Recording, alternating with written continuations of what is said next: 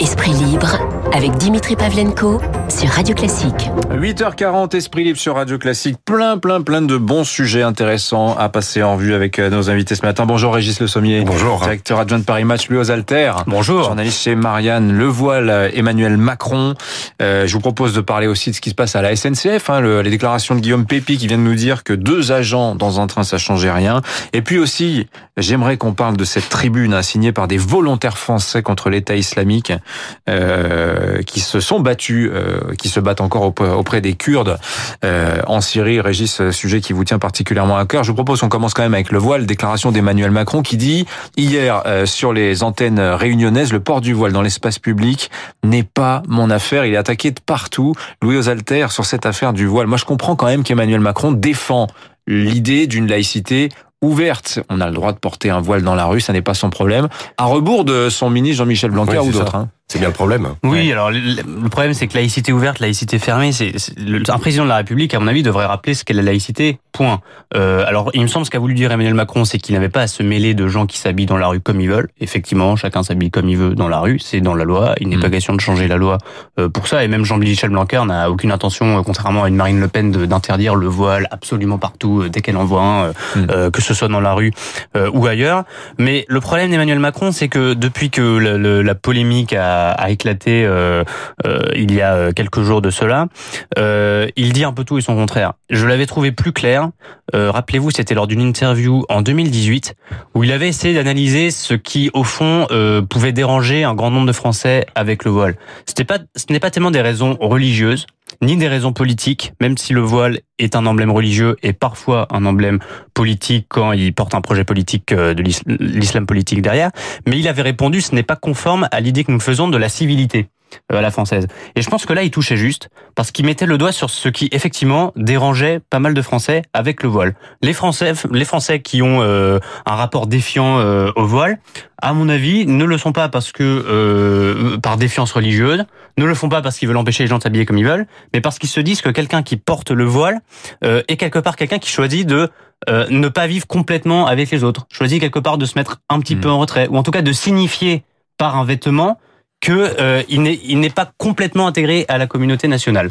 Alors évidemment, euh, je comprends qu'Emmanuel Macron appelle à ne pas stigmatiser. Euh, il est dans son rôle de président de la République, mais il me semble qu'il était plus clair avec cette déclaration-là parce qu'il touchait juste que cette semaine où il dit un peu euh, tout et son contraire. Franchement, depuis quelques jours. Il, dit je, je m'en lave les mains. Alors ce que ce qu'on a vu euh, jusqu'à présent, c'est quand même d'abord. euh, Non, il dit pas ce moment-là, il dit ce Ah. n'est pas mon affaire. oui, ce n'est pas mon affaire, mais ça veut dire euh, voilà, euh, ça veut dire ce n'est pas je- mon affaire à moi. Il dit c'est pas dans mes prérogatives, il dit pas je m'en fous, c'est pas la même chose. Ouais, enfin, en, en tout, en tout état de cause, il ne, il n'arbitre pas. C'est-à-dire, il aurait pu simplement euh, se. euh, vous, vous, vous, faisiez référence tout de suite à, à, à la première déclaration qu'il avait faite et qui était effectivement, je suis d'accord, beaucoup plus claire. Là, en, le, là, en l'occurrence, on a, on a eu l'impression qu'il y avait une zizanie au sein même de sa majorité. C'est ça, il y a un Marlène débat. Schiappa, euh, Il euh, comment euh, Blanquer, etc. Et puis dans le reste de la société, puisque ça fait quand même plusieurs jours, même même voire une semaine, largement qu'on parle de, de, de, de cette question du voile. Euh, là, euh, il est quand même président, il est quand même le garant de la laïcité, des institutions, etc. Mm.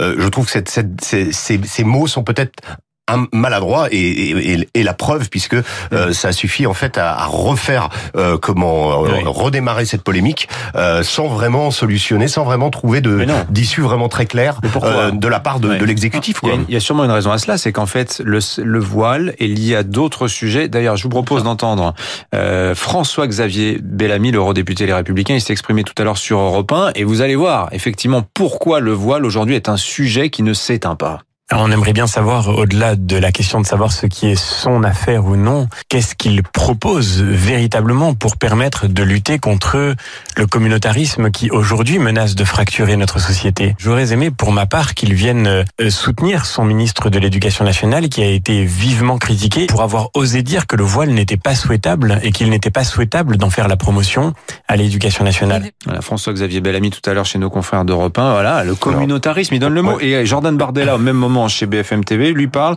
l'immigration. C'est ça, c'est-à-dire que le voile est le symbole de toute cette, cette, galaxie de mots et de thèmes. Même sans aller sur deux figures de l'opposition, prenez simplement les propos de, de, de Laurent Nunez hier, euh, enfin avant-hier, pardon, sur, sur, sur BFM, où il disait que sur la question du terrorisme, du terrorisme et de, de l'islam radical, euh, il a évoqué justement le communautarisme, il a évoqué également un fractionnement de euh, certaines communautés qui commencent à, à, à, comment à fonctionner à huis clos sur le territoire. C'est c'est pas euh, un discours du Front National, c'est le discours du secrétaire d'État euh, Laurent Nunez quand même. On est dans et, un, mm. un, personnage qui a dirigé la DGSI, donc qui, qui, qui dit il y a un terreau qui est en train de se créer et il y a des zones comme ça. Donc euh, voilà, des zones où un petit peu, on peut dire, la loi de la République a de moins en moins de, comment de chances de, de s'appliquer en tout cas et la charia progresse. Mmh. Voilà. Il y a un élément qui est important de verser au débat pour que les choses soient plus claires. Euh, sur le site de Marianne, cette semaine, on a publié une tribune de 101 personnes musulmanes, des femmes, des hommes,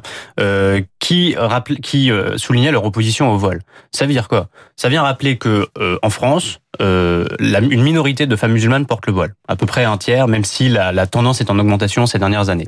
Donc, quand on nous explique que euh, critiquer et mettre le début d'une critique sur le voile, c'est stigmatiser les musulmans, ce n'est pas vrai, parce que la plupart des musulmans ne portent pas le voile, et le voile n'est inscrit nulle part dans le Coran. C'est simplement ce qu'ils sont venus rappeler en disant, attention, n'amalgamons pas des, des, signes qui peuvent être soit un emblème religieux, un emblème traditionnel, un emblème communautariste euh, et parfois un emblème politique, mais qui est souvent choisi hein, par celles qui, qui le portent, euh, notamment en France.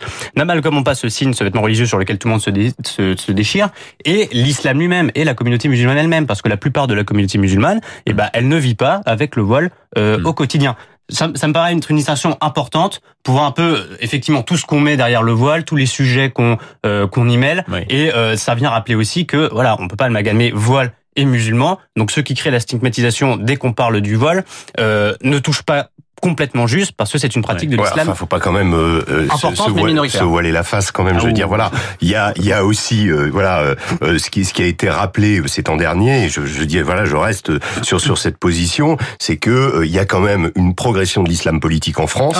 Ah on peut évoquer les municipales qui qui vont bientôt arriver. Oui, on est bien d'accord ça une ce matin sur les fameuses listes communautaires, un sujet montant. Exactement, et que ce phénomène est en est en augmentation. effectivement, il ne faut pas stigmatiser tous les musulmans. Il y a beaucoup de musulmans qui rejette ça, on est d'accord, mais en, état, en tout hmm. état de cause aujourd'hui, il y a une véritable progression de cet islam politique en France. ça pèse quoi ces fameuses listes communautaires hein, qui ont euh, la une, qui ont droit à la une ce matin du, du Figaro?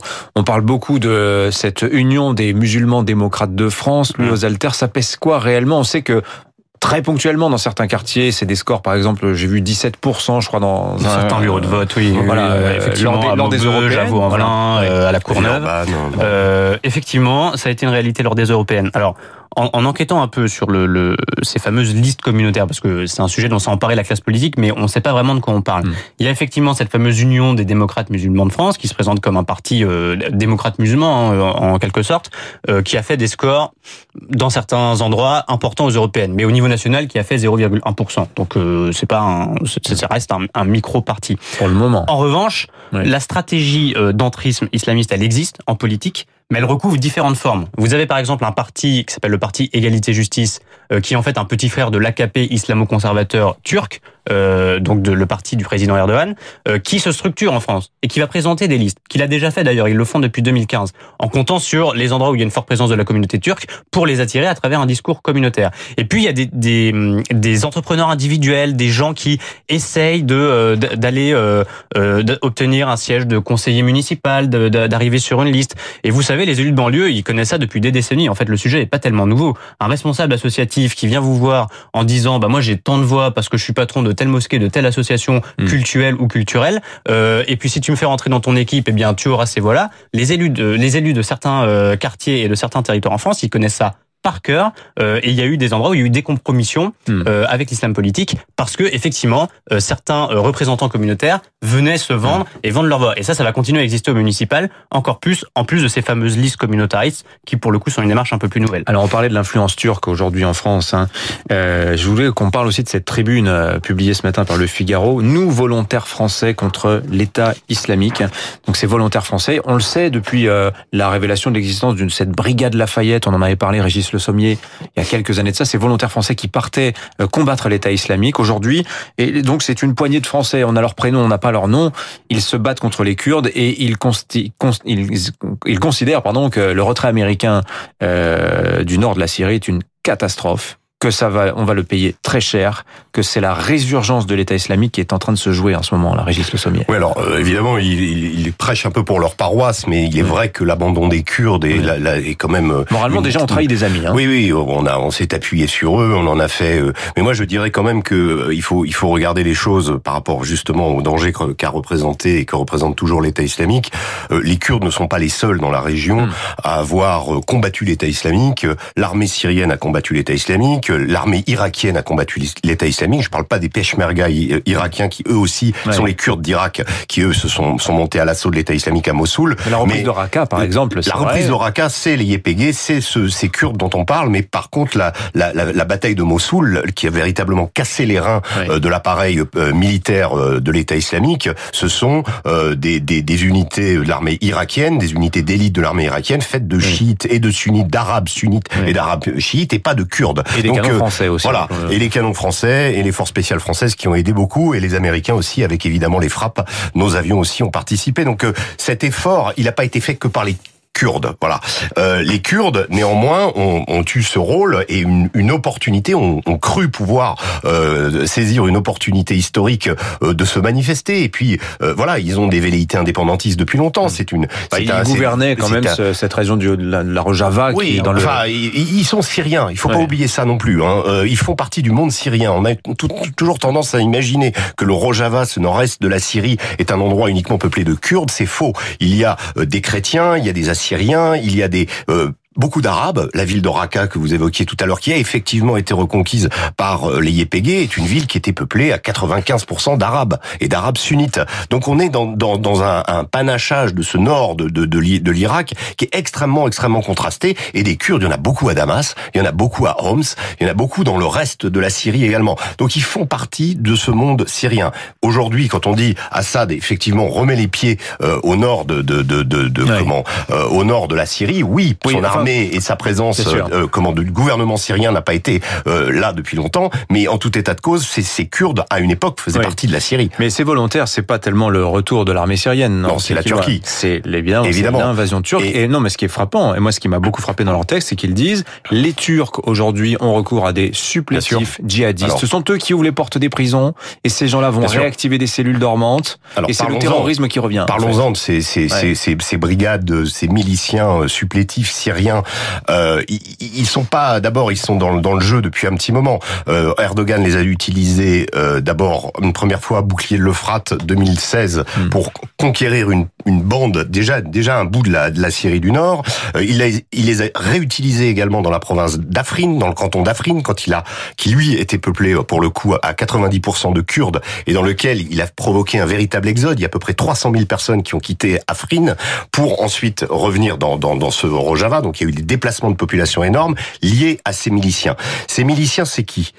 Malheureusement, il faut reconnaître les choses et je trouve qu'on le dit pas assez aujourd'hui. Ce sont des gens que nous, Français, que l'Occident, à partir du moment où ces, ces miliciens qui faisaient partie de l'armée syrienne libre luttaient contre Bachar el-Assad, on les considérait comme des gens qu'il fallait encourager. On les a indirectement armés, on les a soutenus. Alors aujourd'hui, on découvre avec horreur qu'ils sont capables d'égorger des femmes parce que je sais pas si vous avez vu les vidéos euh, sur sur sur les, les, les réseaux sociaux, c'est absolument abominable que ces gens-là, euh, bah, oui, mais ce n'est pas l'État islamique ces gens-là. Hmm. Ce sont effectivement euh, des voyous. C'est des, c'est, c'est, il, s'agit, Ouais. il s'agit de Rien groupes. simple finalement. Non, non, non, mais, Ouais. mais, mais ce sont des groupes, ce sont des groupes ouais. qui, par exemple, pendant la bataille d'Alep, qu'on considérait, euh, qui, qui faisaient partie de, de- du dispositif militaire des rebelles et, et, et, et qu'on considérait comme des gens euh, louables, en tout cas, puisqu'ils combattaient contre Bachar el-Assad. Maintenant qu'ils combattent contre nos alliés kurdes, Mm. on s'aperçoit que des gens qu'on soutenait avant, maintenant massacrent nos alliés. Donc c'est un peu embarrassant pour nous, et c'est Mm. un peu embarrassant pour l'Occident. De toute façon, toute cette histoire est extrêmement embarrassante.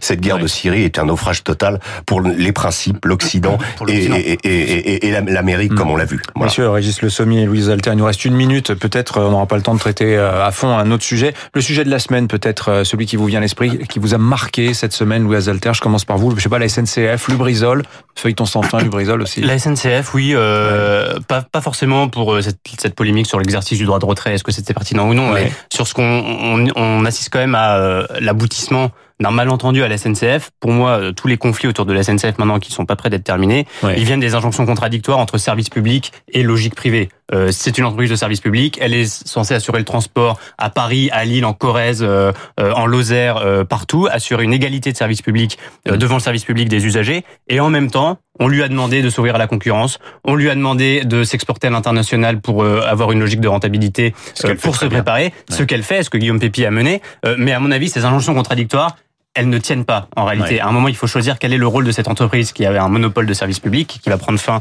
à la fin de l'année prochaine. Euh, voilà, je pense que c'est assez symptomatique. On assiste à, à, à- l'aboutissement de ce malentendu et c'est pour ça qu'on se retrouve dans cette situation. C'est une crise presque identitaire parce que la SNCF, c'est- la France. Enfin, ça fait, c'est le quotidien pour de, Ouais, de nombreux. Français et c'est pour ça que c'est aussi passionnel. Merci messieurs. Régis Le Sommier, le directeur adjoint de Paris Match avec nous. Louis Osalter, journaliste chez euh, Marianne. Dans un instant sur euh, Radio Classique, euh, la météo et le journal.